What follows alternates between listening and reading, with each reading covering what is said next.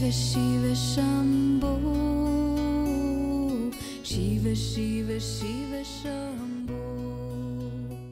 Bueno, esta- estaba yo diciendo, cuando regresen a casa entonces pueden analizar lo que recibieron acá y comprendan que, que una persona entiende un tema cuando contesta las preguntas vitales en relación a ese tema. Las preguntas son las clásicas. ¿Qué, cómo, cuándo, dónde, por qué y para qué? Esas son las preguntas normales. Puede haber algunas más, pero con esas cinco, si yo en relación a un tema pongo esa pregunta y sé la respuesta, la sé contestar, entonces comprendo el tema. Si no quiere decir que no lo he comprendido suficientemente, tengo que estudiarlo un poco más. ¿Qué, cómo, cuándo, dónde, por qué y para qué? Entonces las vamos a revisar en unos dos o tres o cuatro minutos, porque es muy sencillo. Y ustedes me van a ir asentando si van entendiendo, si se entiende lo que cada una de estas preguntas. ¿Qué es el despertar espiritual?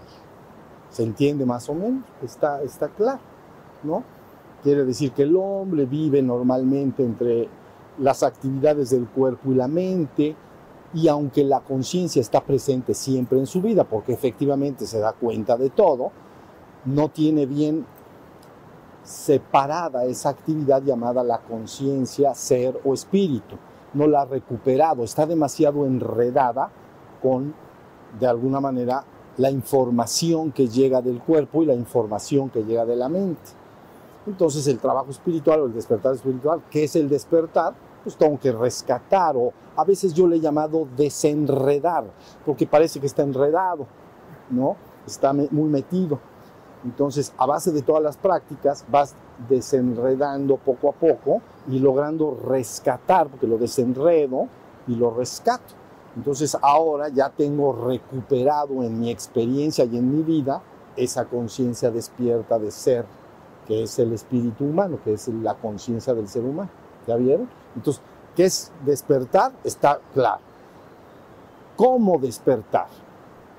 ¿Qué cómo? Entonces, ¿cómo? Todas las prácticas, hay muchísimas más, pero todas las prácticas que hicimos acá, aunque parecen muy, de hecho lo son, son prácticas simples, pero muy poderosas. ¿Ya viste? Porque con el manejo de lo que se hizo con las prácticas de afuera, en medio, adentro y al sí mismo, las prácticas que hicieron con Ana y Kush, toda la dinámica de mantras, música, etcétera, se va logrando ese objetivo.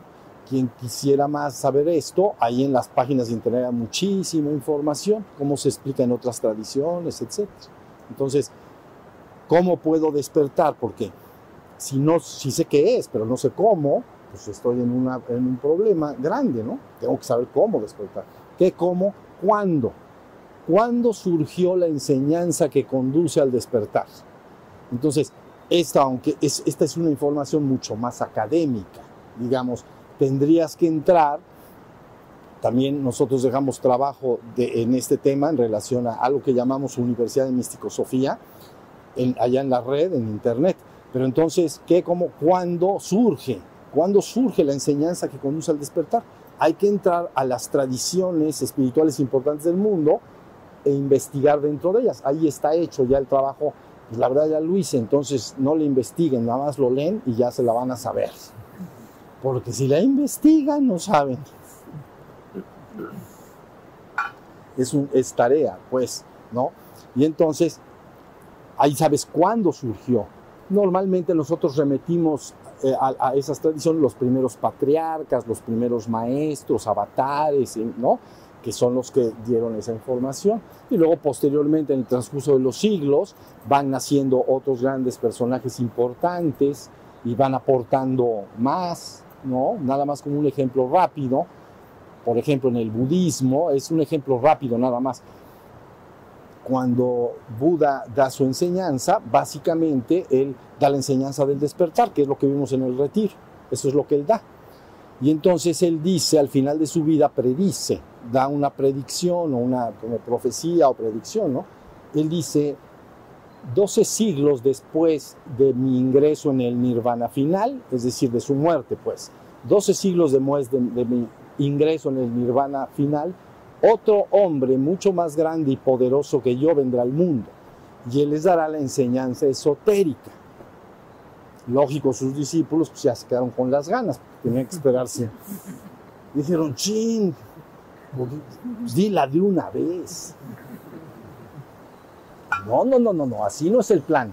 Y entonces esperas 12, a veces esperar 12 meses. No, no 12 meses, no, 12 siglos.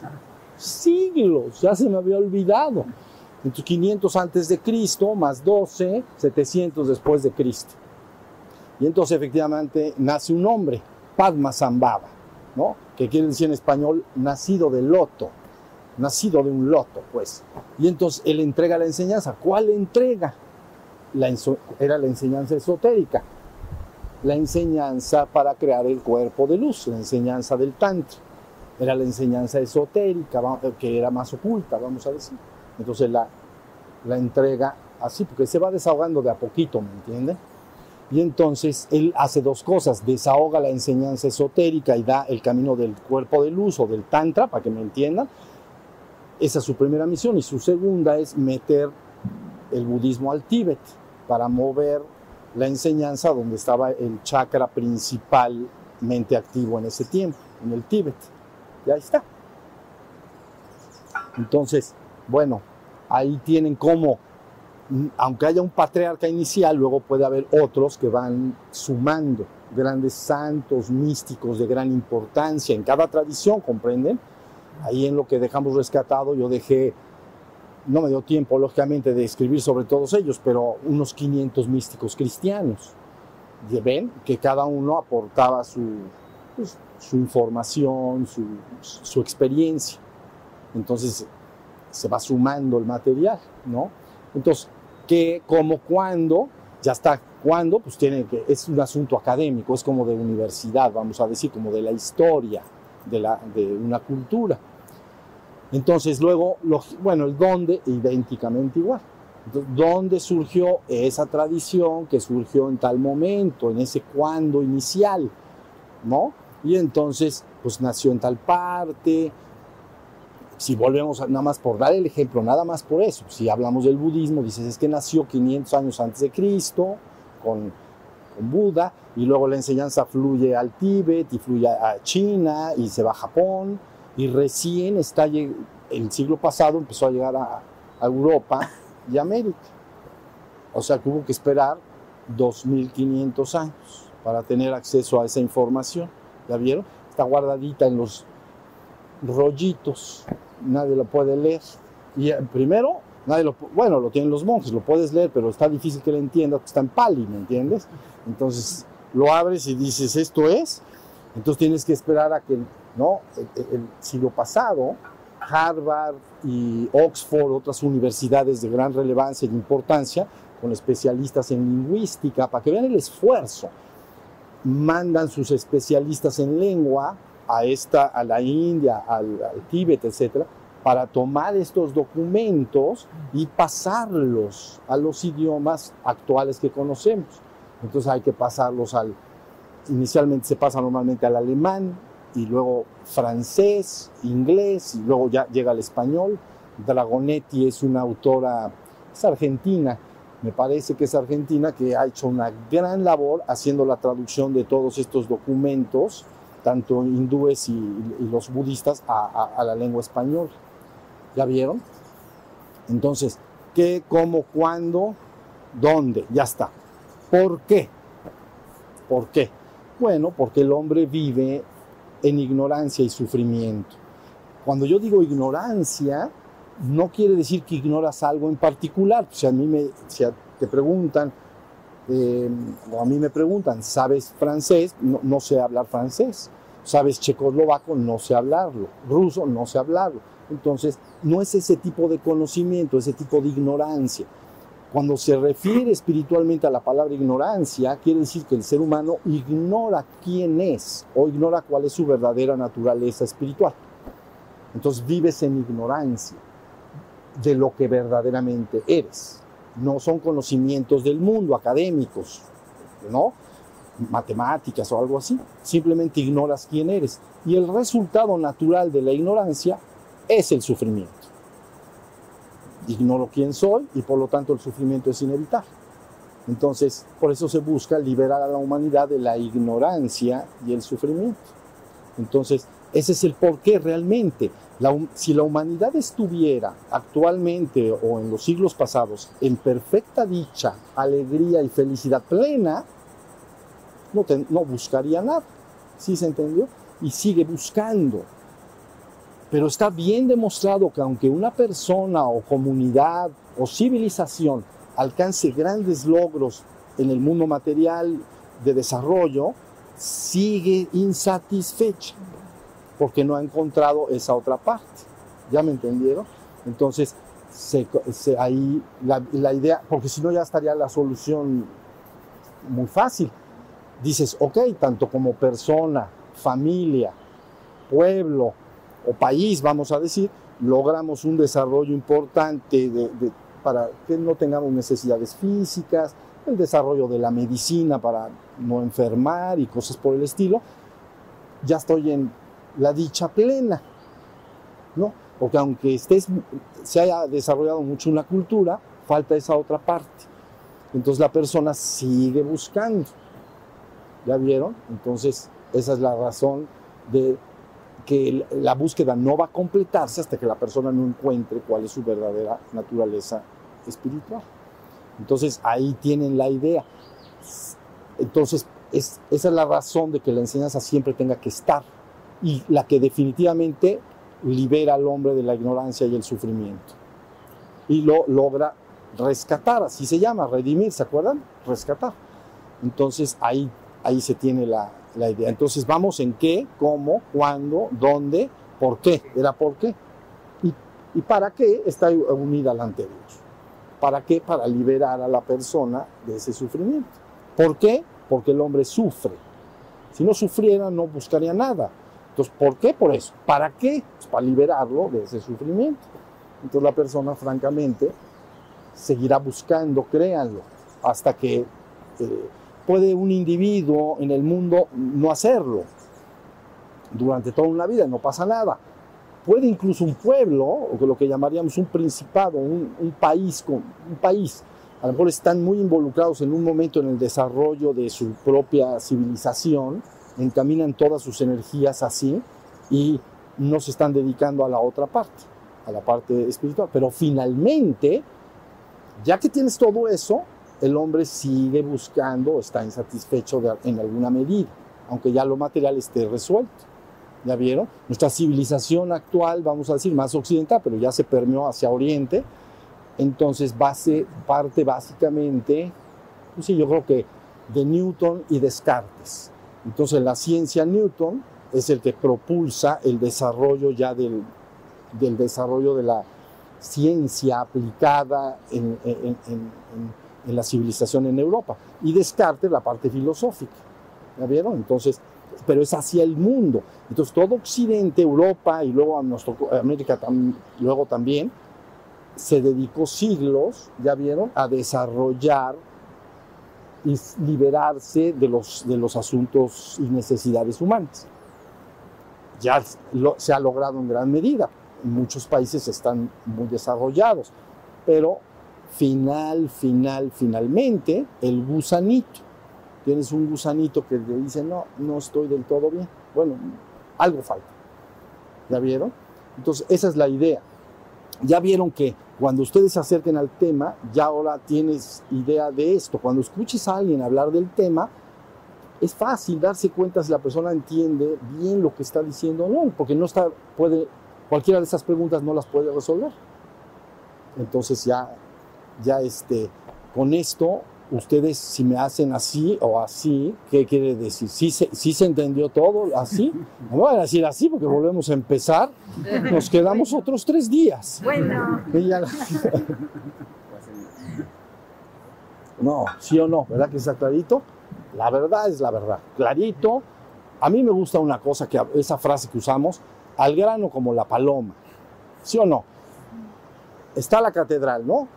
Avientas el grano y baja la paloma y se la come, no se pone a platicar otra cosa. A veces corretean a las, los palomos, corretean a las palomas, pero ese es el hábito que tenemos Ese ya, ya no podemos resolver ese problema, ¿entienden?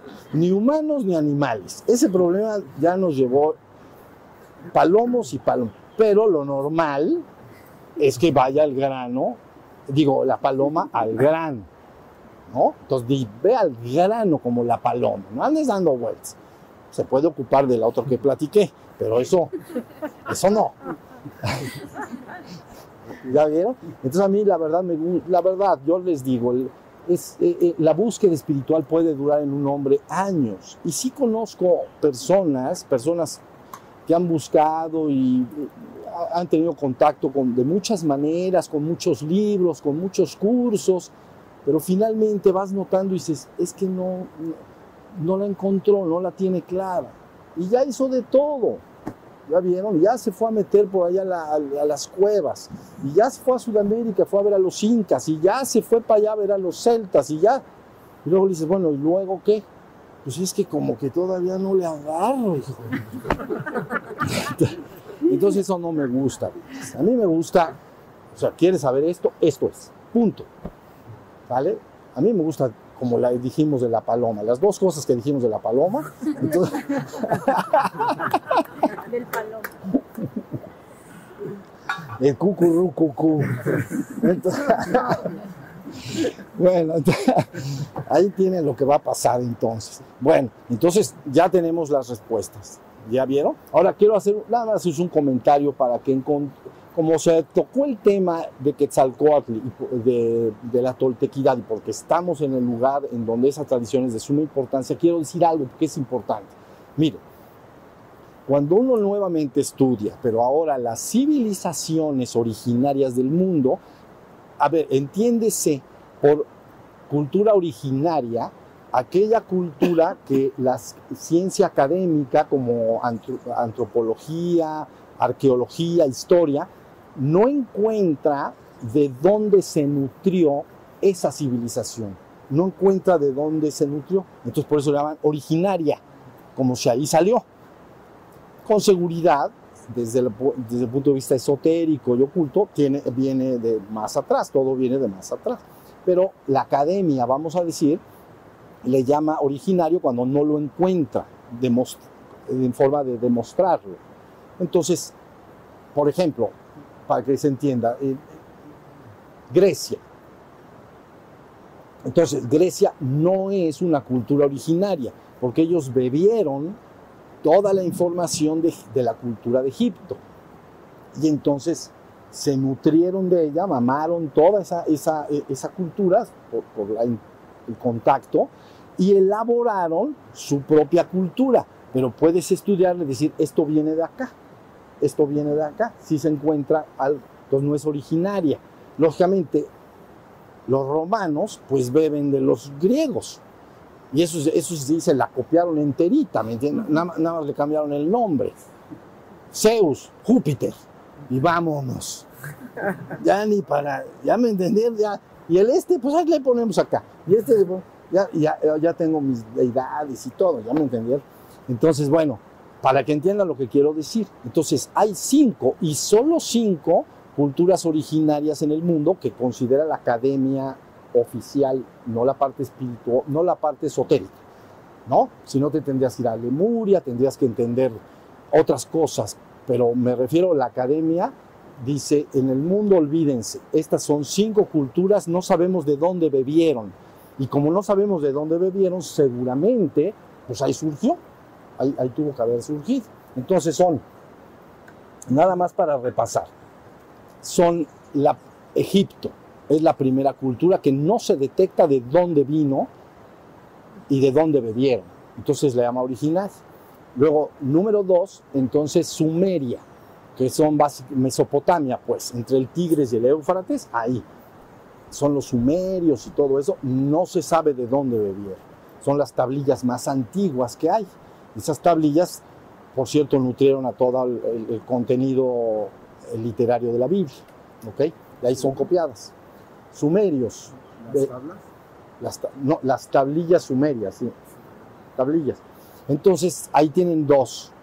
Luego hay una cultura poco conocida, pero para la parte académica resulta muy importante, que se llama la cultura del Valle del Indo. Entonces está la India, ven que es así como una cosita así, entonces hace así luego y ya se mete hacia Persia, pero ya lo dividieron en todos los países que dividieron actualmente, ¿no? Irán, Irak y todo eso. Pero bueno, aquí, en esta cosita, aquí luego, luego, pues, hay una, está la ciudad más antigua que se conoce, Naro, Narodol me parece que se llama. Y entonces se considera una cultura originaria.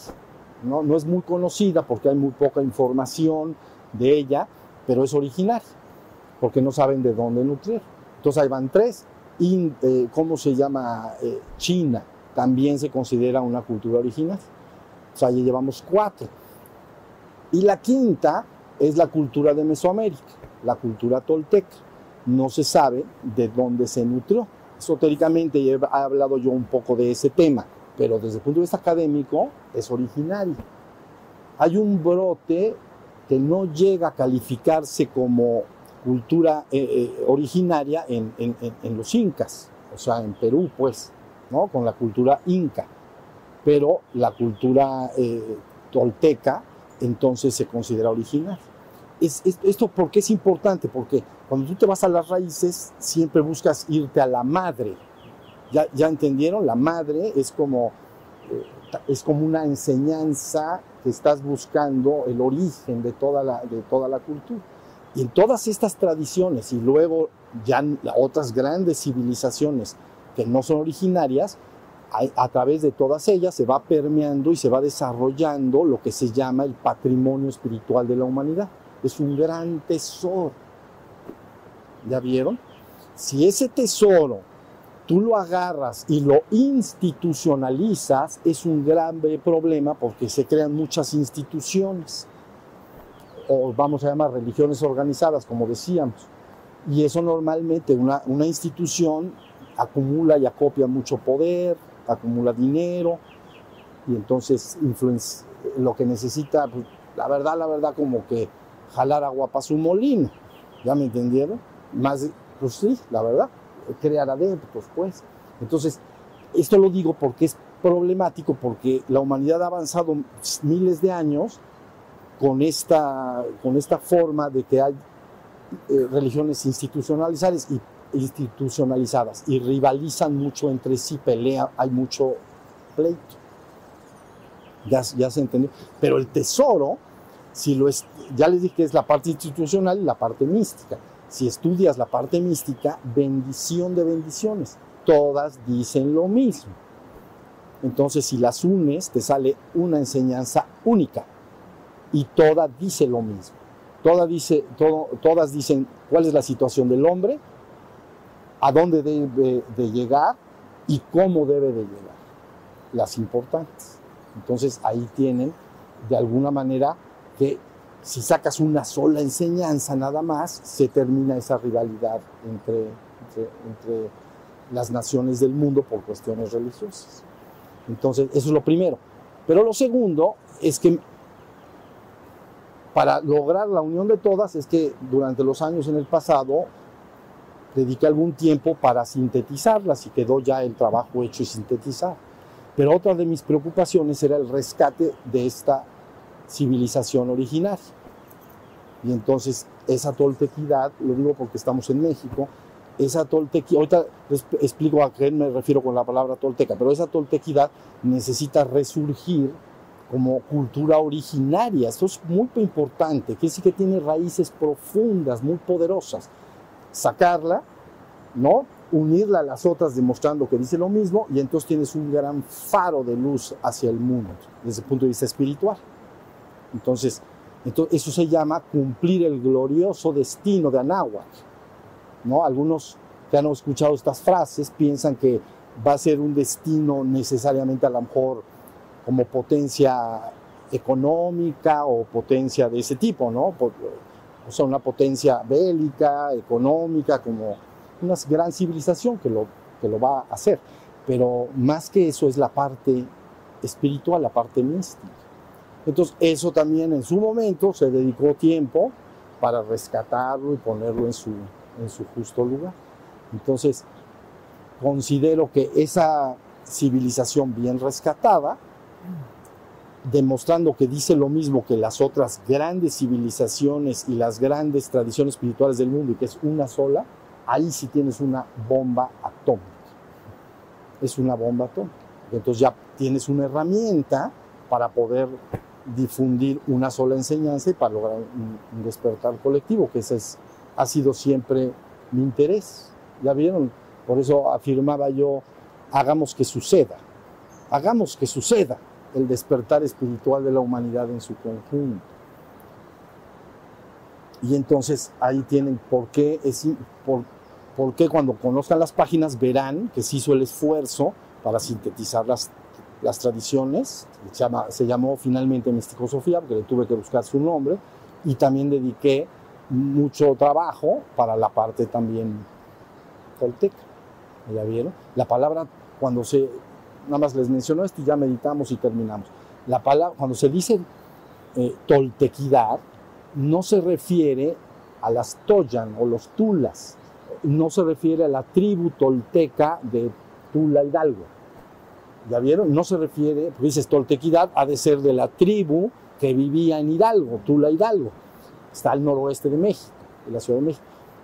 La palabra eh, toltequidad lo que quiere decir es que desde los primeros pobladores de Mesoamérica, la primera cultura importante que es la Olmeca en, en, Mesoamérica, hasta la última que son los mexicas, vamos a decir los aztecas pues, todas las culturas que surgieron, mayas y luego Totihuacán, etcétera, todas esas culturas tenían una misma enseñanza espiritual. Y eso es lo que se llama toltequidad, porque la palabra si no la conocen, quiere decir algo así como el arte de la vida o el arte para vivir. ¿Ya vieron? Pero no es una tribu, sino es la totalidad de todas las civilizaciones durante 3.000 años, o desde los Olmecas hasta 1500, vamos a decir. ¿Ya vieron? Y entonces, cuando uno conoce esta cultura, inmediatamente detectas que tienen dos vertientes, dos partes. Una es el arte del buen vivir entre los hombres como sociedad, como cultura, etcétera, cómo vivir en armonía unos con otros, etcétera. Y la dos, cómo reconectar al ser humano con el chief, ¿ya me entendieron? Con el mero, mero chief. Y entonces ahí está el asunto, esto es importante. Entonces, tiene las dos cosas, es maravillosa, crean, yo se los comenté ayer.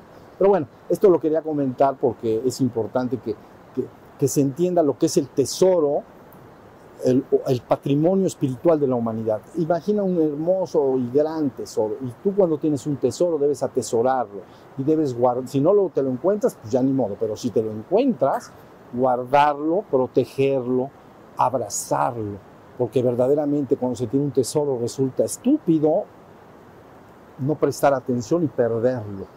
si se entendió? Como si no fuera nada. Entonces, estamos en esa tarea, el rescate de todas estas tradiciones para que se tenga todo el tesoro acumulado y lograr un buen faro. ¿Ya vieron? Y eso se llama glorioso destino de Anáhuac. El glorioso destino de Anáhuac. ¿No? Ustedes conocen algunos seguro las palabras, nuestro sol se ha ido ha entrado en la más poderosa oscuridad, pero volverá a nacer, volverá a brillar y nos alumbrará. ¿Mm? Entonces, tienen que comprender, ya ahorita no vamos a hablar de eso porque no vamos, quién sabe a qué hora nos vamos a ir, pero entran por ahí y deben entender muy bien lo que es el quinto sol, cómo se, qué son los soles anteriores, cómo está ajustado no astrología, sino astronomía pura y dura está basado en astronomía pura y dura. Entonces los soles anteriores, que es el quinto sol, cuando se cerró, que todo todo el mundo lo sabemos, ¿no? En, el año 12. Y entonces la gente en todo el mundo, quién sabe qué esperaba que iba a pasar, ¿no? Que iba a temblar todo, algo. Pero lo que iba a pasar ya pasó. Entonces está preparando, ¿me entienden? Se cierra el quinto y eh, se tiene que abrir un sexto llamado sol, vamos a decir, ¿no? una, y entonces tiene que encerrarlo y qué es, cuál va, a ser, cuál va a ser la enseñanza que va a guiar a la humanidad en el siguiente sexto sol.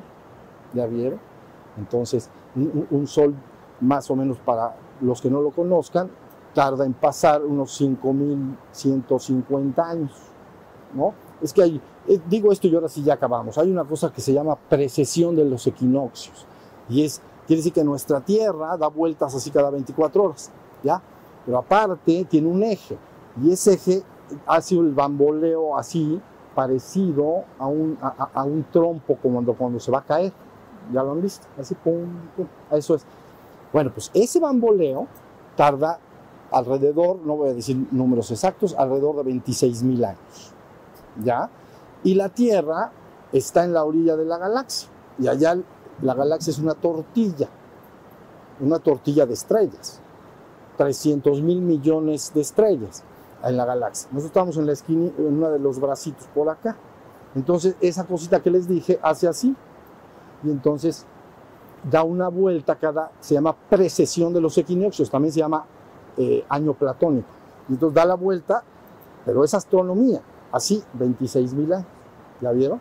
Cada vuelta es un, en el calendario maya está bien ubicada esa precesión. Si divides eso entre cinco ciclos, de, entonces te dan los cinco soles. Y resulta de cinco mil y pelo de años.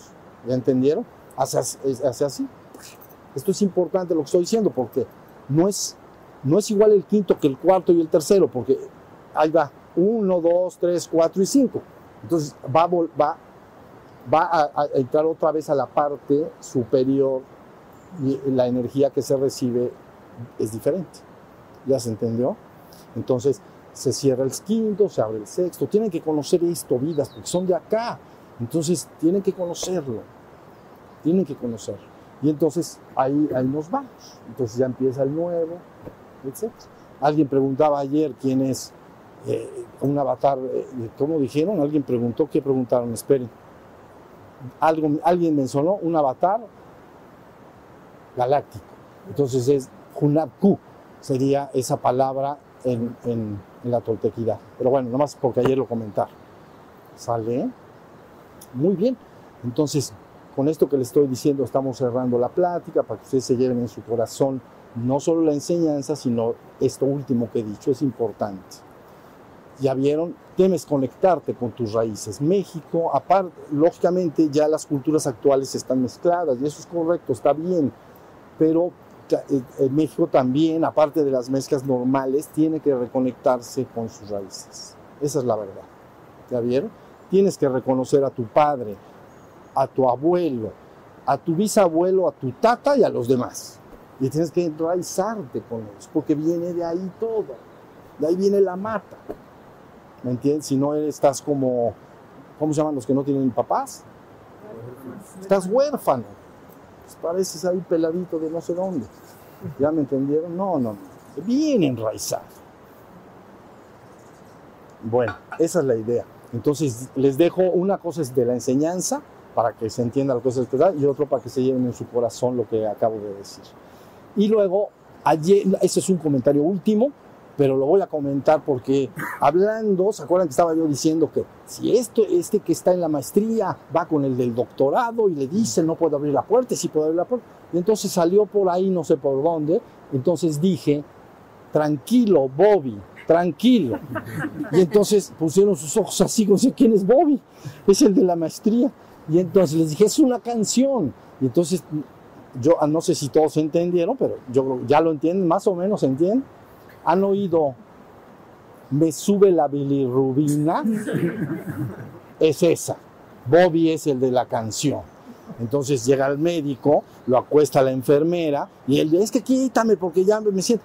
Tranquilo, Bobby, tranquilo, lo deja acostado en la... Pero es que así salió y entonces dije, ¿qué habrán pensado? ¿Quién es Bobby? Entonces lo aclaro para que sepan que Bobby es el personaje de Me sube la bilirrubina. Canción preciosa. O sea que ahorita se meten a YouTube, la ponen y... Bailar pareja. Sale. Bueno, pues ya estuvo aclarado, porque estuvo medio raro eso de tranquilo Bobby. ¿dónde está Bobby? Le hicieron así. No vaya a estar aquí un enanito invisible, no. No hay tal. Ese de la bilirrubina. Muy bien, vidas. Pues entonces ahora sí vamos a, a- vamos a meditar, pero les voy a pedir algo. Vamos- cuando cierren sus ojos, yo lo único que necesito es que sientan agradecimiento y que siempre el, el agradecimiento en esta ocasión es porque estuvimos juntos y porque tuvimos la fortuna de poder compartir todos estos tres días. Se tiene que sentir agradecimiento en el corazón y luego tener el buen hábito de sentir agradecimiento por las bendiciones que la vida te ha dado. Sé que nos ha dado también sufrimientos, estoy bien consciente de eso, pero te ha dado muchas bendiciones, ¿entiendes? En forma de familia, de personas, de cosas, algunos han tenido cosas buenas que la vida te ha ofrecido. Entonces, crean, uno no debe ser desagradecido. Agradecer, agradecer en el corazón un ratito al día, etc. ¿Vale? Pero ahorita vamos a hacer en relación a esta oportunidad que tuvimos de estar juntos. Y yo voy a hacer una bajada de la luz, así que tranquilo. ¿Vale? Entonces cierren sus párpados.